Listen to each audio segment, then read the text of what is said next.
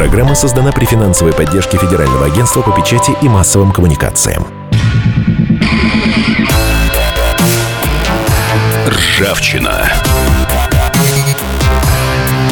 Программа против жуликов и воров. О тех, кто недостоин жить рядом с нами. И микрофон обозреватель комсомолки Владимир Варсобин. Программа анти... анти... Чуть не сказал террористическая, кстати говоря, хотя коррупция, я считаю, страшнее терроризма. А, ну и готовясь к, к этому эфиру, у меня вот мой взгляд зацепился за... Вот как будто специальные новости идут чередом. Вот посудите сами. А, премьер-министр России Дмитрий, Дмитрий Медведев заявил, что вторая индексация пенсии в 2016 году будет заменена разовой выплатой по 5 тысяч рублей в январе 2017 года. То есть прибавку пенсионерам сто, э, не стоит ждать. У нас проблемы с деньгами. И вот 5 тысяч рублей в январе – это будет все, на что э, способно наше правительство вот в отношении э, кошельков неимущих. Кстати, Медведев поручил Минфину найти нужные 200 миллиардов рублей вот для этой цели, чтобы 5 тысяч выплатить. Это одна новость. Следующая новость.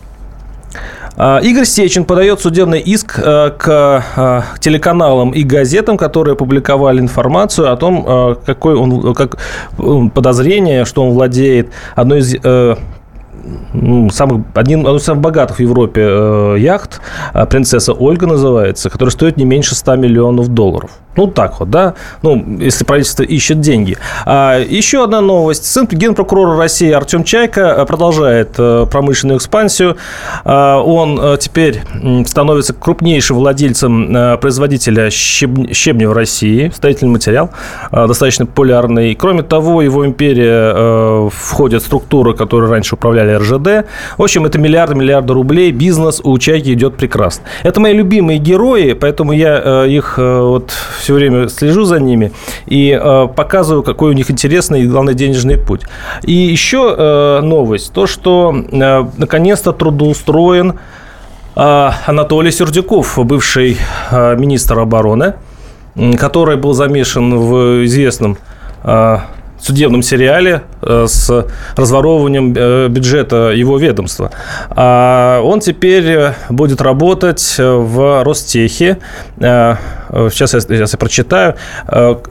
Он будет заведовать Э, отделом, который занимается кадрами и э, зарплатами. То есть он будет поощрять самых лучших э, специалистов э, Ростеха. Ну, в принципе, нормально трудоустроили. Все и к чему я веду? Я веду, что э, денег в государстве становится мало, но э, при этом люди, которые э, этим деньгами вертят, в общем-то, э, живут вполне нормально и даже обижаются на журналистов, которые это замечают.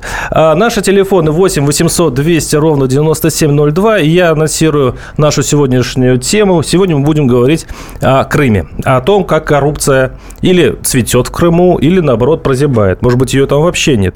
Но с, с другой стороны, именно вот да, э, в, этих, в эти дни там прошел митинг, точнее, попытался пройти, который назывался э, «Обманутый Крым». Э, несколько сотен человек вышли на улицы, если не ошибаюсь, Симферополя и попытались высказаться на тему коррупции в, в Крыму. Ну, полиция это дело быстро разогнала. А что на самом деле происходит э, в этом новообретенном России территории, я пригласил а, поговорить Александра Челенко, обозреватель интернет-издания украина.ру. Здравствуйте. Здравствуйте. А вы, я думаю, о Крыме знаете очень, ну, не понаслышке, вы там часто бываете, тем более, что вы раньше были украинским журналистом, это было, в общем-то, тоже вашей страной. Да. Все-таки какая ситуация в, в Крыму и э, имеется в виду с, с коррупцией? И действительно так все плохо, что там уже начинают э, бузить сограждане наши? Ну, смотрите, там сограждане не бузят, не бузят, да, вот, ну, естественно, они не то, что проверяют недовольство, они очень хотели бы от новых российских властей, вот самое главное, что Россия должна покончить с коррупцией. Она там, не всякого сомнения, есть. Она там цвела вот пышным цветом при украинской власти. Чем она была вообще в основном связана, да? Крым это же действительно там, да, вот всесоюзная, как говорили, здравница, всесоюзный такой курорт, и все, я не знаю, э, богатенькие буратины с Украины, из России, да, хотели вот приобрести, ну, я не знаю, там, э, соток 100, там, 50 гектар где-нибудь вот в районе моря Понимаете, да? Угу. Но это же там дорогущая земля, во-первых, да. А, значит, э, очень много застроек было. Вот. А эту застройку, как же там, если там застроено, там, я не знаю, пионерским лагерем, предположим, или, например, каким-нибудь базой отдыха, как ты вот, понравившийся кусок себе заберешь? Значит, нужно было коррумпировать местных чиновников. И они привыкли. Там через чиновника, я не знаю, там, если не миллионер, то такой, знаете, вот такой крепкий 100-тысячник, если можно выразиться в долларовом эквиваленте. Естественно, они хотят продолжить также жить и при России. Александр, я э, внимательно прочитал э, те, кто сочувствует этому митингу и вообще угу. на форумах побывал. Угу. Ну, настроение там так себе, угу. потому что они ждали одного, угу. а крымчане получили немножко другое. Угу. Но я опять так зацепился за новость, извините, четырехлетней давности. Угу. Ну, извините, я сейчас ошибаюсь, это 2004, 2014 год, двухлетний давности. Хорошо. Масштабы коррупции в Крымском федеральном округе шокируют, сообщил на оперативном совещании в Пятигорске полпред президента в округе Олег э, Белавнит. Белавинцев, да, да, да. Это бывший полпред э, э, президента в Севастополе, кстати. От 23 лет нахождения в Украине коррупция приобрела такие масштабы, что встает дыбом волос у тех, кто этого не знает. А, ранее исполняющий обязанности главы Крыма Сергей Аксенов заявил, что в республике началась масштабная масштабная кадровая чистка, цель которой сломать коррупционную систему изъятия денег у населения, передачи их наверх, выстроенную на Украине. Но Пока, вот, э, судя по тому, что я читаю в, на крымских форумах, происходит все то же самое. То есть никто ничему, никому не сломал никакой хребет. Mm-hmm. А в Украине, э, в смысле, в Украине, извините, в, в Крыму э, пышным цветом ну, цветет коррупция, если опять-таки верить этим mm-hmm. активистам, которые mm-hmm. начинают уже mm-hmm. митинговать. Mm-hmm. А в чем проблема?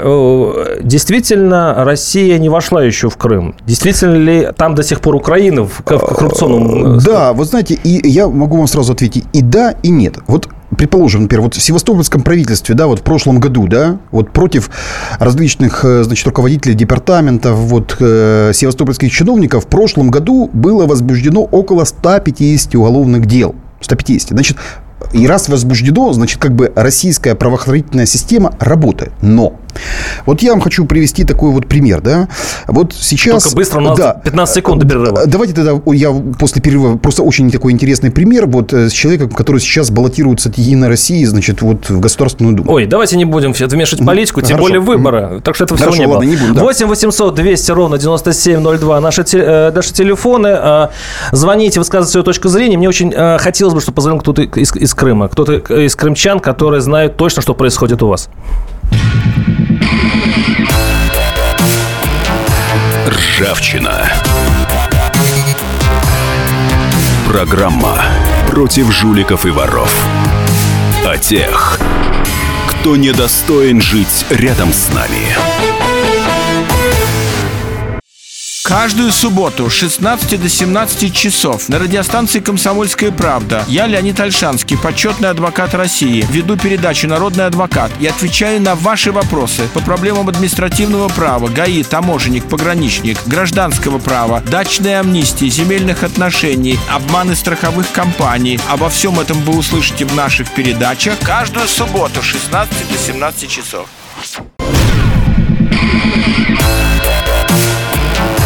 Ржавчина. Программа против жуликов и воров. О тех, кто недостоин жить рядом с нами. Мимо микрофона обозреватель комсомолки Владимир Варсобин. Я напоминаю, что мы сегодня обсуждаем тему, действительно ли обманули Крым. Я э, цитирую сейчас название митинга, который почти прошел в, в Крыму. Э, митингующие пытались обратить внимание Владимира Путина, который в это время гостил на полуострове, а, на, насчет того, что коррупция в Крыму не только стала меньше, но, но она стала еще злее. И, а, по крайней мере, э, жители уже теряют терпение. И многие, не, многие проблемы, неустроенность э, вызывает некую досаду. Это же все-таки а, был, когда-то мы думали, что это будет наша витрина. Мы должны показать э, Западу и Европе, что мы на самом деле нормальная цивилизация. Мы можем установить порядок на территории, тем более а, на фоне украинской э, власти, которую мы называем хунтой, которую э, мы смеемся над ней, что там у нее вечный бардак и так далее, то мы должны э, соорудить хороший, серьезный порядок. Пока мне кажется, ну, пока вот то, что я вижу в, э, в новостях о Крыме, это не очень получается. Я напоминаю, что у нас в студии Александр Челенко, обозреватель интернет-издания украина.ру. Вы, э, э, вы, не успели закончить свою mm. речь в да. предыдущей части. Какая-то у вас была интересная история. Да.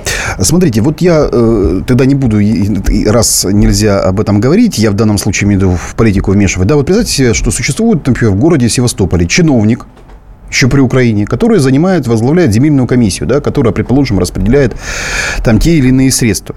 И вот, значит, оказывается, да, что вот этот чиновник, да, вот при Украине, да, там брал хорошие взятки, солидные, да, и об этом, например, вот там рассказывает, да, бывший глава горсовета Севастополя, просто вот открытая там печати, да, и он говорит, что вот Чиновник ему подходит, давайте, говорит, сделаем дело. Вот есть миллион, уже дали задаток полмиллиона, он мне уже там лежит в сейфе. И сейчас мы с вами там решение по земле проведем, получим еще полмиллиона, поделим эти ну, деньги. очень русский стандарт. Да, очень русский. Одну секунду. Да, ну, вы знаете, для меня, вот я, для меня Украина, там, та же Россия, я никаких различий не вижу. Вот живу два года в Москве, мне что в Киеве, что в Москве.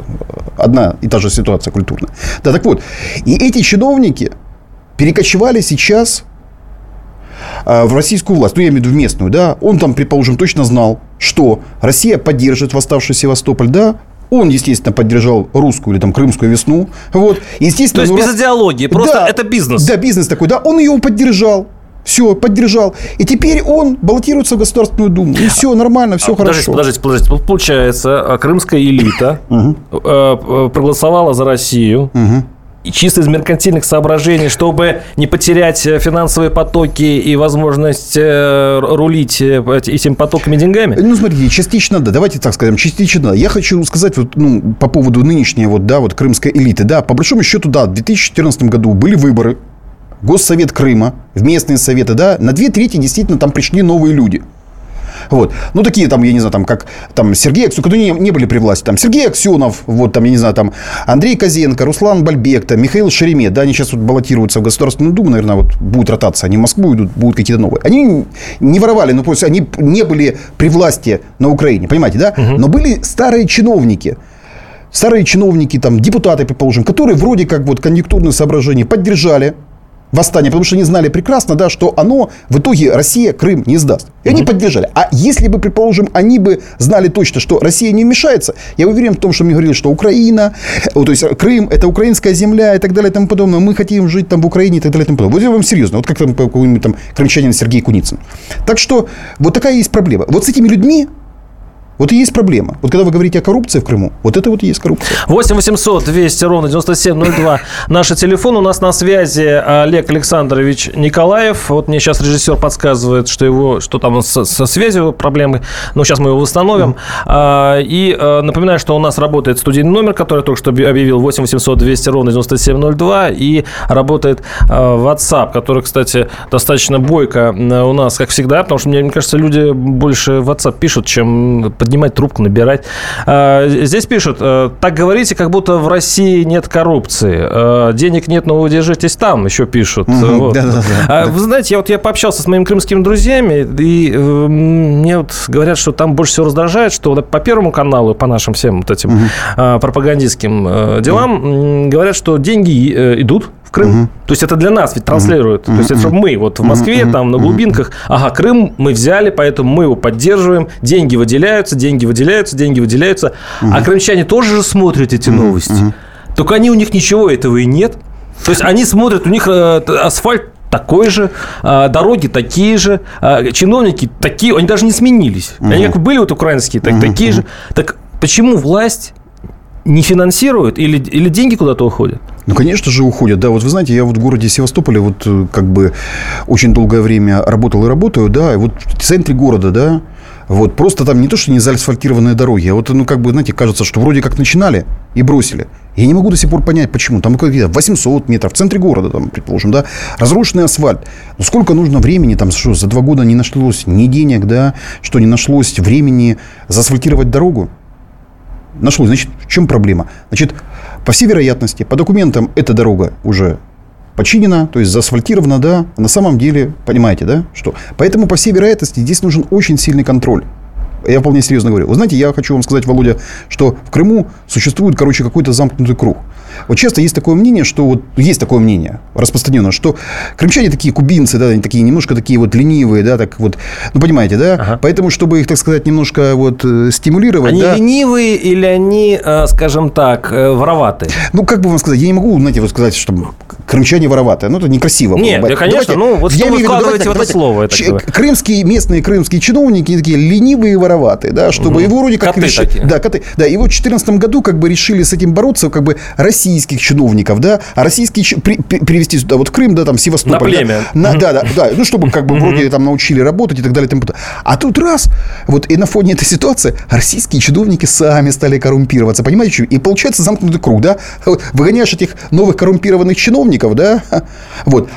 Опять нужно вот крымских этих вороватых там ставить, да, вот, опять там не движутся дела, опять вроде как на бумаге все асфальтируется, а на самом деле ничего не асфальтируется, да, и опять, что ли, нужно брать э, российские чиновники. Поэтому нужно, по всей вероятности, да, вот искать какие-то новые, новые лица, местные какие Я вот понимаю, что это может быть так звучат, ну, как бы э, громко, пафосно и так далее. И тому а какой выход? Я выхода никакого не вижу. Все. Вот как-то методом проб и ошибок, мне так кажется, да, мы вот придем к тому, что все-таки вот как бы крымскую элиту будет представлять по-настоящему ответственные. То есть, получается, нужна люди. прокурорская чистка. Вот э, смотрите, я э, все-таки э, стою на позиции налогоплательщика. Угу. Мне действительно не э, все равно, как тратятся мои деньги. Угу. Какие миллиарды там идут туда и как они осваиваются. У меня угу. такое ощущение, вот пока складывается, угу. что это какая-то черная дыра. Ну, извините, угу. да, может, не черная, может, серая дыра. Угу. Но потому что денег действительно объявлено, что выделено много. Угу. Вот наши слушатели пишут, по каким карманам э, вообще э, они эти деньги рассовывают. Э, ну, еще сравнивают это с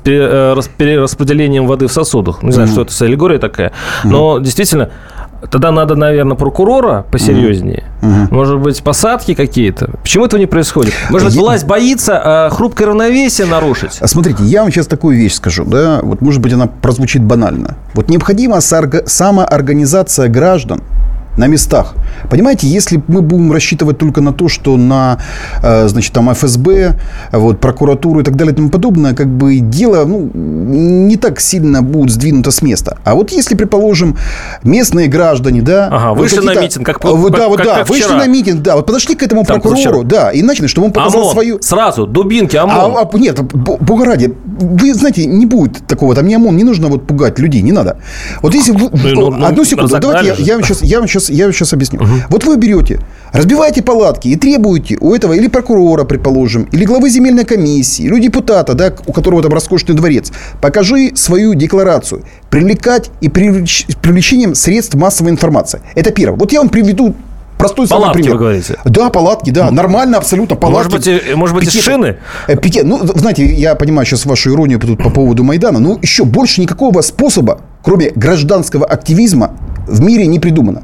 Все. Да, вначале к этому будут относиться иронично. Будут говорить, вот вы майданщики, вы приносите сюда там украинские там, правила политической борьбы. Ничего страшного, короче говоря. Это не украинские правила политической борьбы. Это европейский опыт. Американский опыт, вообще мировой. И он нормален. Вот мы должны... То есть борьба с коррупцией должна начинаться снизу. Нужно не давать взятки чиновникам. Вот и все. Это первое. А если даешь, сразу идешь перед этим, короче, в ФСБ, пишешь заявление, что такой-то, такой-то чиновник э, хочет с вас получить деньги за то-то и то-то. И все, и вы садите. Следующий раз они сами будут бояться. Это первое. Вот я вам, Володя, хочу привести пример. Вот дайте время.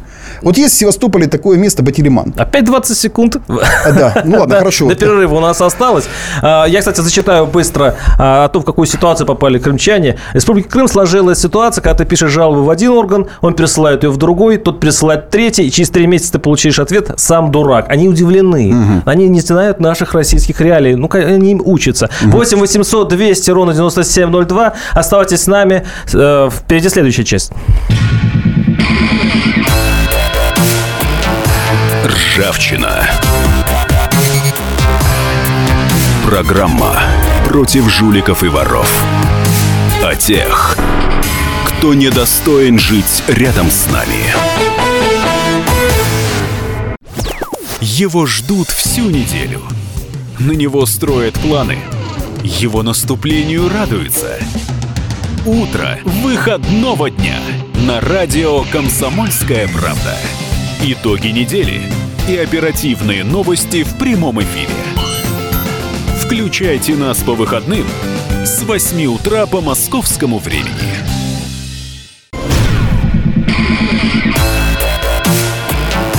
Ржавчина.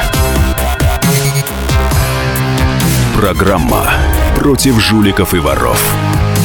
О тех, кто недостоин жить рядом с нами. У микрофона обозреватель комсомолки Владимир Варсобин. Действительно ли обманут Крым? Мы обсуждаем сегодня в передаче. Говорим о коррупции в, а, в Крыму и о том, что сограждане ну, теряют... Некоторые теряют э, терпение. Правда, а, недавно на митинг вышло всего лишь 200 человек. В общем-то, не так, не так много, но тенденция все-таки есть. Я напоминаю, что у нас в студии Александр Челенко, обозреватель интернет-издания украина.ру. Наши слушатели пишут. Вы, они хорошо среагировали на ваш э, спич по поводу того, что ни прокуратура, ни силовики, а вот общественное движение может победить коррупцию. А, вы сказали, что палатки э, что хор- хорошо действуют на коррупционеров и так далее.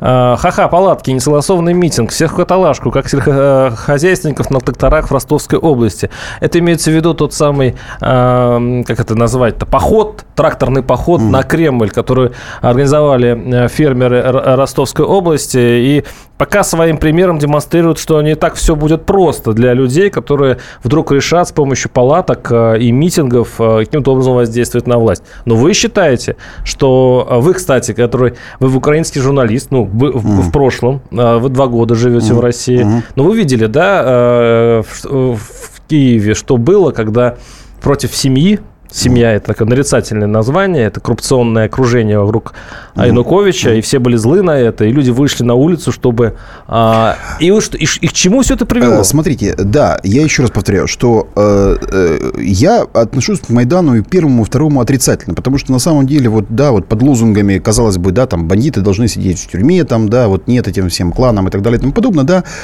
Э, Другие политики, такие же олигархи, такие же коррупционеры, вот, которые сейчас находятся, да, они пришли к власти, вот они сейчас находятся около власти. Я прекрасно знаю и Арсения Яценюка, вот, и Но в Крыму Порошенко, другая и история. далее. Да, вот смотрите, вот как раз вы вспомнили Януковича. Вот я про Крым как раз и начал говорить. Вот есть, например, в Севастополе такое место, называется Батилиман. Да, это вот там бухта Ласпи и прочее. У Януковича там было поместье. Вот было вот, когда вот э, Януковича сбросили, да, там вся вот толпа майданщиков вот и таких, э, значит, заинтересованных киевлян бросила, значит, Межигорье такое, это вот есть такое, 144 гектара, больше, чем Монако. Я потом у соратников Януковича спрашивал, зачем ему 144 гектара? Зачем? Так вот, и у него такое же у Виктора Федоровича имение есть, вот сейчас оно существует, да, в Батилимане.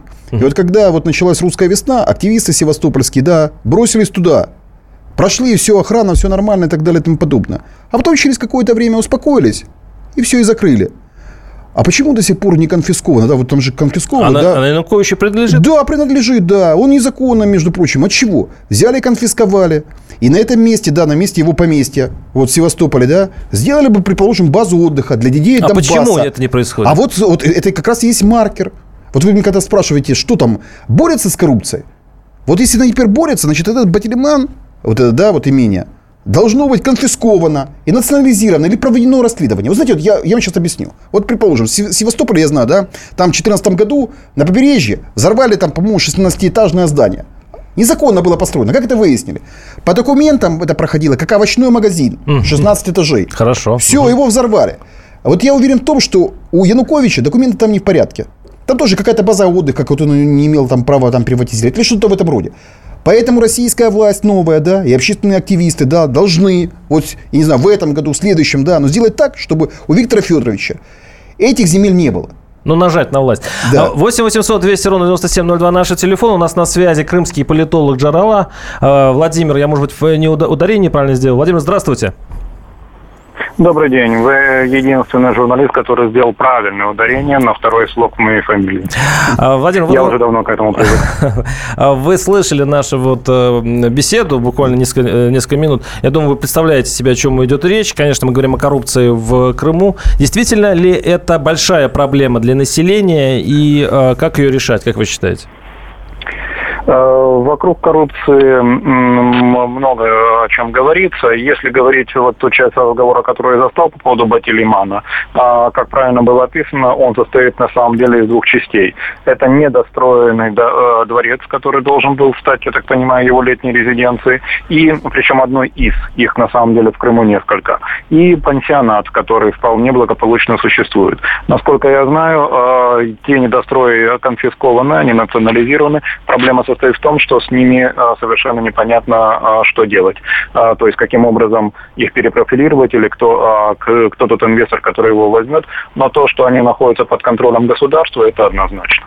То есть это, то есть это вовсе не а, собственность э, вовсе не собственность. Да, и все-таки о коррупции. Как, как население э, Крыма к ним а, относится? Само население, естественно, относится к коррупции крайне отрицательно, тем более, что как только пошли первые события, э, связанные с ней, а речь идет об арестах чиновников, то в Крыму, конечно же, это сильнейшим образом ударило по всем активистам русской весны, которые вошли во власть.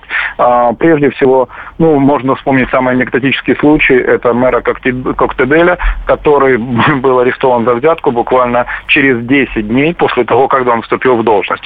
А, поэтому это было как бы впечатляющая вещь. А, но в целом мы можем заметить следующее, о том, что коррупция в Крыму а, имеет несколько системных характеристик, которые мы должны с вами четко различать. Что касается бытовых вещей, то они в значительной степени упали. О каких бытовых вещах идет речь? Практически исчезло в медицине, угу. потому что люди получают помощь совершенно новой российской системе и потрясенно смотрят на то, насколько это все-таки качественно и интересно, ну, то есть, насколько это качественно и реально бесплатно.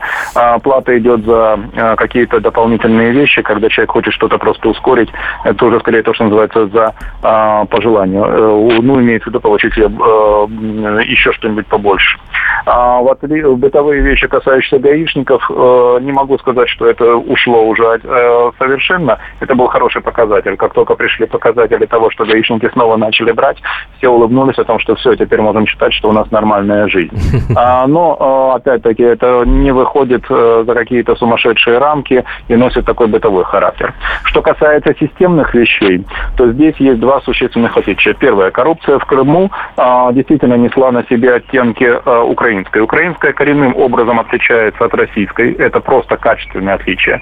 А, украинская система коррупции – это когда чиновник, э, мелкий начальничек, э, там, я не знаю, инспектор, который начинал обходить рынок, это было начало цепи, которая заканчивалась в самых высоких кабинетах уже в Киеве. То есть абсолютно и сплошная. Поэтому, когда россияне начали э, знакомиться с этой системой, то есть тем, что они столкнулись, многие с юмором замечали о том, что, по-моему, слишком критично относимся сами к себе, с тем, что, что мы имеем дело. В России все-таки система коррупции двухуровневая. Одна из них это федеральные проекты. К ним, естественно, никого не подпускают, хотя к ним очень много внимания, об этом так много говорят, а то а, место показывают дворцы, многие другие вещи, но при этом как-то упускается из виду, что при этом сами проекты, под которые делаются эти федеральные а, полностью реализуются, и дальше они начинают приносить прибыль э, государству. Второй уровень – это уровень местной коррупции, который является своеобразным способом, а, с одной стороны, это то, что, условно говоря, э, пенсионный фонд губернатора, но при этом еще и способ Владимир, его 30 секунд. За ним. Да, 30 секунд. То есть все-таки, да, скажите, пожалуйста. Тогда смотрите, да. в Крыму, значит, смотрите, в Крыму чиновничья коррупция сосредоточилась сначала в теневых вещах. Это возможность перерегистрировать вещи в связи с русской весной, то есть то, что было национализировано, а эти люди регулярно арестовываются, получаются реальные сроки. То есть не нужно думать о том, что нас только объявили о том, что арестовали. Люди получают реальные сроки до 7-8 лет. Угу. Второй уровень коррупции – это примитивные взятки на уровне муниципалов, то есть местный уровень власти который уже очевидно, что это проблема. Но это лучше, чем украинская а, коррупция. Все-таки российская, она, по, ну, скажем так, по продвинутее будет масштаб, э, масштаб намного ниже. Mm-hmm. То есть российская действительность это намного ниже. Здесь нет системности. Mm-hmm. Почти всегда это инициатива на местах. То есть человек решил себе подзаработать. И тут же немедленно к нему вошли вежливые люди. Да, это... Таким образом, о том, что это существенно, это качественное отличие. Да, это был Владимир Джерла, а, крымский политолог. Успеем принять звонок. 8 800 200 ровно 9702. Александр, слушаю вас. Здравствуйте. Добрый вечер. Вот. Ну, хотел бы сказать, что Украина.ру смотрю регулярно сайт, э, действительно, как бы чуть ли не каждый день, как бы в закладках он у меня есть. Спасибо вам за качественную работу, это первое. Второе, ну, мне вот, честно говоря, очень интересно, а где все действительно настоящие патриоты, которые участвовали в русской весне, там вот я вот знаю, вот Чалы, например, да, он не, не нищий, я понимаю, что он боролся действительно за справедливость, а не за какие-то там коррупционные места, там, за какие-то сладкие места там в правительстве. Мне вот интересно, где общественность? Я понимаю, что чиновников победить очень сложно только с помощью общественности. Все-таки Крым это... А есть, есть. Спасибо. Вот можно на нем что-то сделать. Спасибо. Мы на этот вопрос ответим буквально через несколько минут. Оставайтесь с нами. 8 800 200 ровно 9702 наши телефоны. Мы э, закончим эту тему через несколько минут. Оставайтесь с нами. Ржавчина. Программа против жуликов и воров. О тех, кто недостоин жить рядом с нами.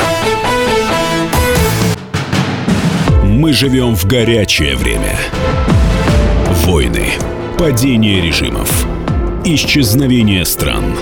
Предсказать заранее такое невозможно. Но увидеть, как на наших глазах меняется мир, реально. Путевые заметки нашего спецкора Дарьи Асламовой. Программу «Горячие точки» слушайте по средам в 20.05 на радио «Комсомольская правда».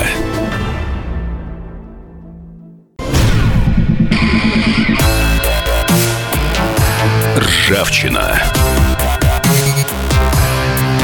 Программа против жуликов и воров. О тех, кто недостоин жить рядом с нами. У микрофона обозреватель комсомолки Владимир Варсобин. Э, заканчиваем тему с э, Крымом хорошем смысле этого слова. Надеюсь, а, Крым закончит из коррупции, потому что пока лозунг «обманутый Крым» а, достаточно популярен среди населения Крыма, которые устали от того, что а, то, что они видят по на телевидении, по, на, в экранах, не совпадает с их жизнью. Наши слушатели пишут, с кем действительно надо бороться? Так это с банками, операторами связи и прочими предателями, которые, опасаясь западных санкций, боятся идти в Крым. Для таких чемодан, вокзал, Берлин, да, или Магадан и так далее. Это, это, это э, Дмитрий Москва. А, ну, вот есть такое ощущение некого предательства, потому что, ну, как, как вы считаете, вы, э, я, я напомню, mm-hmm. что с нами Александр Челенко, обозреватель интернет-издания Украина.ру, mm-hmm. человек, который проработал в Украине достаточно mm-hmm. много, который хорошо знает а, Крым. Как вы считаете, не зачаруют ли все эти истории с тем, что ожидания не оправдываются? Они думали, что придет действительно супергосударство, которое заменит, э, гуляя поле украинское, mm-hmm. и что там будет порядок и так далее, но прошло два года. И сколько? Два года, да? Да, ну, в принципе, и да, почти уже два не... не, ну, смотрите, вот, Володя, угу. все-таки не нужно быть таким пессимистом, все-таки борьба с коррупцией там идет и на низовом уровне. Вот я приведу даже, вот сейчас вспомнил, вот человек вам звонил, э, слушатель в студию, да, вспомнил Алексея Чалова.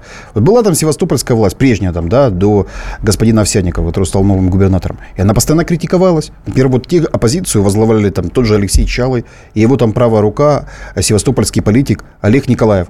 Вот средства массовой информации, постоянно они там писали, писали, там, вывешивали фотографии и так далее и тому подобное. И прежняя севастопольская власть их боялась. Мало того, что э, благодаря позиции оппозиции, да, позиции, да, и были вот предприняты эти вот кадровые сейчас перестановки, которые сейчас произошли в лето. Так что борьба идет, не надо борьба вот, идет, да, и, борьба идет. И да. вы считаете, что общество должно присоединиться, несмотря я, на я, усиление я еще, Конечно, имеется в виду следующее, что когда я говорю, предположим, там о палатках, да, там вот о, так сказать, митингах и прочее, это один из способов. Есть же средства массовой информации. Мы с вами журналисты, да, вы знаете прекрасно, как все-таки бояться, да, вот слова, да, вот газетного, вот, или в любом средстве массовой информации, да, коррупционера. Ну да. Ни один коррупционер не хочет, чтобы он засветился. Но, но я, надеюсь, я надеюсь, что через года-два, когда мы, или через год, я надеюсь, что когда мы заведем тот же разговор в эфире «Комсомольской правды» в Крыму mm-hmm. с коррупцией будет лучше и будут намного позитивные передачи. А сейчас я изящно сменяю, э, сменяю тему. Mm-hmm. Кстати говоря, и о митингах тоже, потому что сейчас мы э, будем говорить об Армении. Mm-hmm. Там были митинги несколько лет назад в связи с более с, с трагической историей убийства семьи. Mm-hmm. Армянской в городе Гюмри. А, виновником суд недавно определил а, солдата Пермякова, который залез э, в дом ночью, убил всю семью и заколол штыком а, э, месячного ребенка. Это, я помню эти митинги в я там я приехал как раз в Армению, чтобы расследовать эту историю, и э, увидел, как, как достаточно зло от, отнеслись к этому, ну, даже не зло, а даже растерянно отнеслись армяне. Они уже столетиями считают нас своими защитниками все-таки в этой непростой геополитической игре, которая там идет. Но такой вот предательский для, для них удар они не ожидали, поэтому столько было версий. Я сейчас а, с... У нас на связи Вардан Алаян, журналист «Комсомольской правды» в Армении. Вардан, здравствуйте. Добрый вечер. Добрый вечер. А, пожизненное все-таки э, дали э, Пермякову. Я просто знаю, что армяне долго добива... армянское правительство долго добивалось, чтобы э, армянский суд судил этого человека и чтобы он сидел в тюрьме, сидел в тюрьме армянской. Это было принципиальное желание стороны. Это все не получилось. Судил, хотя на, на армянской территории в Гюмри на базе все-таки российский да, суд и сидел сидеть он будет в России. Как отнеслись к приговору и к условиям наказания а, армянское общество?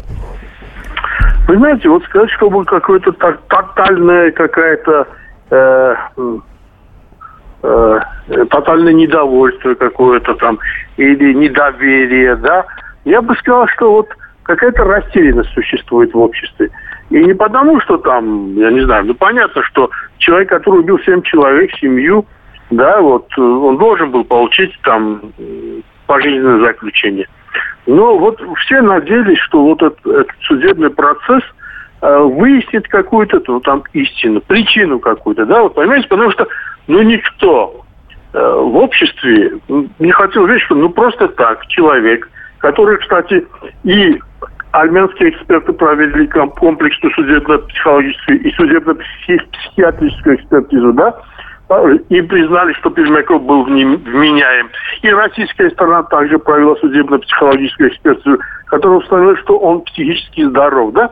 И вот человек, который абсолютно, в общем-то, психически здоровый, которого направили служить за границу, скажем так, вот ни с того ни с сего берет автомат, уходит, и вот за, заходит в дом, который, в общем, не на магистрали, по которой он шел, а куда-то в сторону заходит во двор заходит. Да, местные очень долго говорят, что, и... что это вообще какой-то э, туда вообще зайти невозможно, человек, который не знает этот район. Да, да, там было, да. вообще, чтобы зайти случайно, это вот как бы практически угу. исключено. И вот я помню, вот в самом начале вот версии крутились, они в печати, ну вот среди журналистов, среди там, говорят, что вот быть были наркотики. Потом еще говорят, что вот он, э, самый Пермяков, он же из секты, из сектант какой-то, у него э, отец ругатель какой-то секты, да, и все, все, все, все, все это прошло, кончился ну, просто человек, он признает вин, свою вину. Да, пошел, убил. Но за что? Почему? Почему абсолютно незнакомых людей? Как ты там оказался? Вот зашел. Ну, а почему не успокоиться? А, ну, ну, наказан человек. Ну, все. Ну, можно... Нет, успокоиться, успокоить. Ну, вот, а, вот он был один, вот это недоверие какое-то. Угу. Вот кто-то его а, вот были агенты влияния, были кто-то его настраивал. Азербайджан, да? давайте сразу расшифрую. А, это какая-то азербайджанская спецслужба или турецкая спецслужба да, нет, и так далее. Нет, так далее. Нет, нет, нет, Такие слухи ходили нет. там, я помню, ужас просто, да. Ну, турецкие, да, Азербайджан нет, да, вот, а, то есть, в смысле, турки могут, они, э, вот, и пытался сбежать в Турцию, да, вот тоже. Вот почему не? Потому что адекватный человек, который психически здоров, ему, конечно, сбежать куда-то намного было бы легче, там рядом граница с Грузией тоже, да, там и нет таких колючих проволок, нет там ничего такого. Мог бы запросто туда сбежать, да, через Грузию там, я не знаю, уже куда хочешь. В... А он решил почему-то в Турцию. Вы расскажите, да, вот э, какой результат этого приговора, вот вчерашнего, даже, по-моему, сегодняшнего? Сегодняшнего. Сегодняшнего, да. А, от... mm Отразится это все-таки на армяно-российских отношениях? Да, и как нет, общество нет, ну, себя будет вести дальше? Э, нет, нет, это все, что было, э, уже, к сожалению, уже случилось, да. Э, дальше хуже или лучше, да, вот уже как-то уже будет зависеть от того, как дальше жизнь будет продолжаться. Потому что мы, скажем, знаем люди, которые в советское время родились, я помню, какие были скандалы, мы читали в прессе, да, скажем, американские базы, которые базируются в Японии. В Японии, да, там изнасилование, да. да, да, там мгм. Было, да. Но мы одновременно советские люди помним, когда наших солдат отправляли в Германию служить, да, ГСВГ, как их проверяли на абсолютно, чтобы ничего не было. И будем надеяться, что будет база, российская база стоит, есть и будет, да, что в следующие разы, да, след- э, вот призывников будут отбирать, ну, на, чтобы такого больше не поставил. Будем надеяться на это, да. А так, ну что случилось, то случилось теперь. Да, К что случилось, то случилось. С нами был журналист комсомолки в Армении Вардан Алаян. Э, История действительно тяжелая, и э, я надеюсь, что наша армия вы- вынесет э, уроки. Я просто помню же другую историю. Я помню, что 10 лет назад в Гюмри случилась похожая история, когда двое пьяных, э, значит, российских солдат, которые тоже были в самоволке, э, устроили пальбу э, на рынке армянском и покрошили, э, ну, если там не до убийства дошло, но покалечили достаточно много людей. Их там связали торговцы, и что, кстати, добавило перца в историю с Пермяковым, потому что э, этих, этих значит, солдат э, быстро э, эвакуировали в Россию, и их следы, след- следы теряются. Наказаны были, не наказаны, армяне не знали. И, и, и был большой, большой испуг, что история с Пермяковым повторится, и что Пермякова спрячут. Я помню, как патрулировала армянская милиция или полиция, милиция у них, тот городок военный, где жили а, и живут а, семьи военнослужащих русских. Это была, конечно, уникальная история. То есть они защищали э, русских военных от армянской разгневанной э, общественности. Слава богу, это было всего лишь несколько дней. Армяне немножко так, э, скажем так, успокоились. Но эта история будет нам всем э, уроком. Я- И для военных, я повторяю, особенно. Я, э, мы заканчиваем передачу, которая состоит из нескольких кусков. э, Заканчиваем Армению. Я напоминаю, что у нас в студии э, был Александр Челенко, обозреватель интернета издания украина.ру. Спасибо, Александр. При- Приходите еще. И, Влад- Спасибо. и Владимир Варсобин. Оставайтесь с нами. Услышимся через неделю.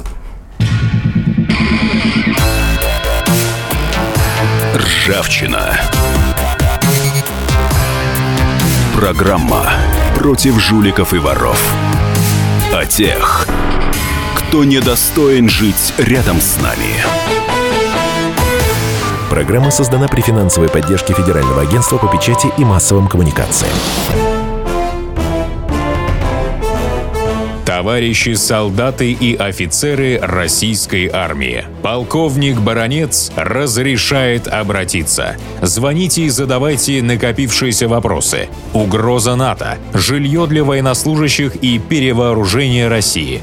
Обо всем этом Виктор Баронец знает лучше других. Программу «Военный ревю» слушайте по будням с 5 вечера по московскому времени.